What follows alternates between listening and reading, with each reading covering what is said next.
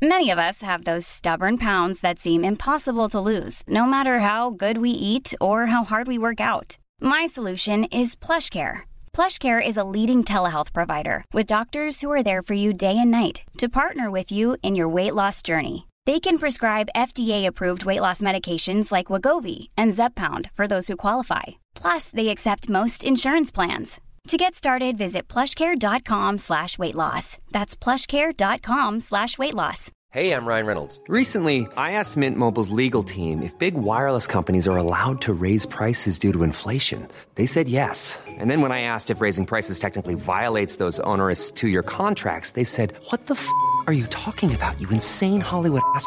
So to recap, we're cutting the price of Mint Unlimited from $30 a month to just $15 a month. Give it a try at mintmobile.com slash switch. $45 up front for three months plus taxes and fees. Promo rate for new customers for limited time. Unlimited more than 40 gigabytes per month. Slows. Full terms at mintmobile.com.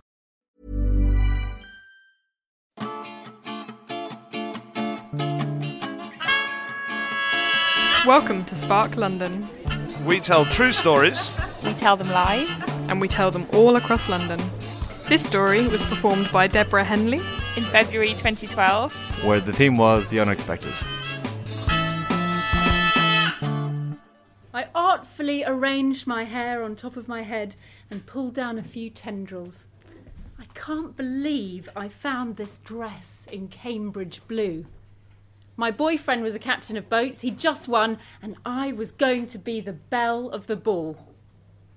Five years earlier, I had started at university, and it was after a party I found myself on a running machine looking for direction and looking for purpose.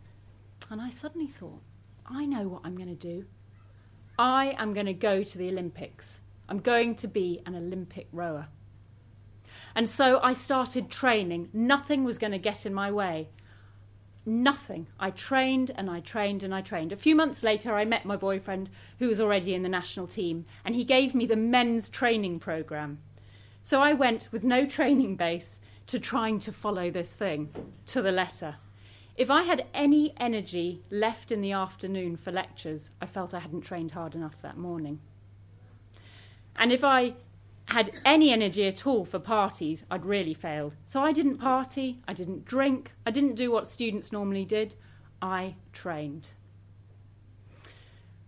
After a couple of years, things were really progressing well for me, but I was constantly overtraining. And one day, I'd signed up for trampolining because I wanted to really improve my balance and my springiness. And so, even though I was really knackered from my morning on the river, I turned up and I jumped in a funny kind of way, and something landed and in a weird crunch, and my back just stiffened up. I went to see the team doctor, Anne Redgrave, who was Steve Redgrave's wife, in her home, her home surgery. And I walked through the house, stepping over Steve's long legs as he stretched out in front of the television, and went in there. She looked at my back, and she said, "You're going to have to take some time out for a while. Let's just see how it goes." I said, well, "What about my training?" She said, "Don't worry, just." Go on an ex- ex- static exercise bike, that way you won't be moving your back, and just see how it goes.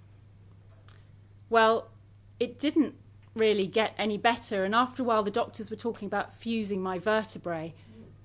Everybody knew my rowing career was over, except for me.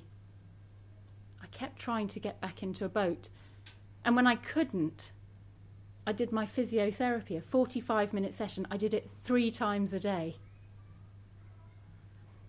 And this went on for the next three years, doing a little bit, trying. It gave me my whole meaning, my whole purpose. Meanwhile, my boyfriend had moved on. He'd given up international rowing. He was really starting to enjoy life. He got into Cambridge, he was doing medicine, he was doing the boat race and having a lot of fun with it. And today, he had won. He was euphoric, and it was the boat race ball. So as I walked into the grand ballroom, I saw him over there surrounded by his cronies. He gave me a wave. And I sat next to Paddy at dinner. Paddy was a, an ex oarsman who was now sailing around the world. My boyfriend swung by and said, Hey, you should take her sailing with you. She loves sailing. The next morning, he had to get up early, pack his bags. He was flying to the States to do an Oxford, Cambridge, Harvard, Yale thing. And I said, What did you think of my dress? What was it like again? Doesn't matter. What did you mean when you said that to Paddy? I just thought that you would love to go sailing, he said. You love sailing. It'd be good for you. But what about my rowing? Two weeks later, he was back, and I cooked a fantastic chicken and almond curry, and we had friends over. And afterwards, we went up to my room. I sat down on the bed, and he knelt down. He said, I've got something to tell you. What? While I was away, I got together with someone. What do you mean? I, I got to I slept with somebody. Wh- Who? Someone from the women's team. It, I can't promise it's not going to happen again. You fucker! You fucker! What? Do you mean? What do? You, why can't you stop yourself? It's over, he said. Sometimes relationships end. I was sick all night. I thought something must have been wrong with the chicken. And the next morning, I got in my boat and I went sculling. And as I was going along, I just found after few strokes, I just couldn't. My arms wouldn't do it, my body refused. It was over. I went back, I put my boat away, and I never got in it again. I went out partying. I smoked, I drank, I had a great time. I was looking for something. I felt empty. I had no purpose, I had no direction. Wouldn't say I was enjoying it. I just didn't care about myself. And I was out there clubbing, doing whatever I could. And a few months later, on a rainy September morning, I just thought, I can't carry on like this. What's happened to me? I've got to save myself. And so I sent an email off to Paddy saying, Where are you? And he wrote back immediately saying, We're going to Fiji in two weeks and down to New Zealand, across to Australia. Why don't you come out? I bought a one way ticket to Fiji. And that afternoon, my mobile phone rang. It was my mum. Where are you? At the Australian Embassy. What are you doing there? I'm getting an Australian visa. Why? I'm going to go and live in Australia. What? When? In two weeks. And so, two weeks later, I sat there on the plane. It was the start of a new adventure. No more chasing goals that I couldn't have. No more living dreams that weren't mine to be lived. No more living through somebody else's life and someone else's successes. Who knew what was going to happen next? And as the plane took off, I sat back and I smiled to myself and I thought, bring it on.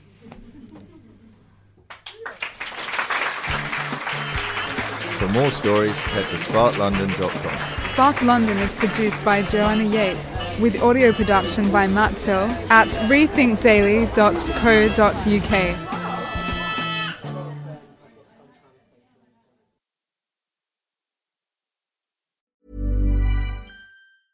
Hi, I'm Daniel, founder of Pretty Litter. Did you know cats tend to hide symptoms of sickness and pain? I learned this the hard way after losing my cat, Gingy. So I created Pretty Litter, a health monitoring litter that helps detect early signs of illness by changing colors, saving you money and potentially your cat's life. Pretty Litter is veterinarian developed, and it's the easiest way to keep tabs on your fur baby's health right at home. Go to prettylitter.com and use code ACAST for 20% off your first order and a free cat toy. Terms and conditions apply. See site for details. Ever catch yourself eating the same flavorless dinner three days in a row?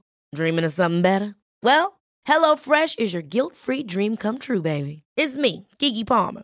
Let's wake up those taste buds with hot, juicy pecan-crusted chicken or garlic butter shrimp scampi. Mm. Hello Fresh. Stop dreaming of all the delicious possibilities and dig in at HelloFresh.com. Let's get this dinner party started.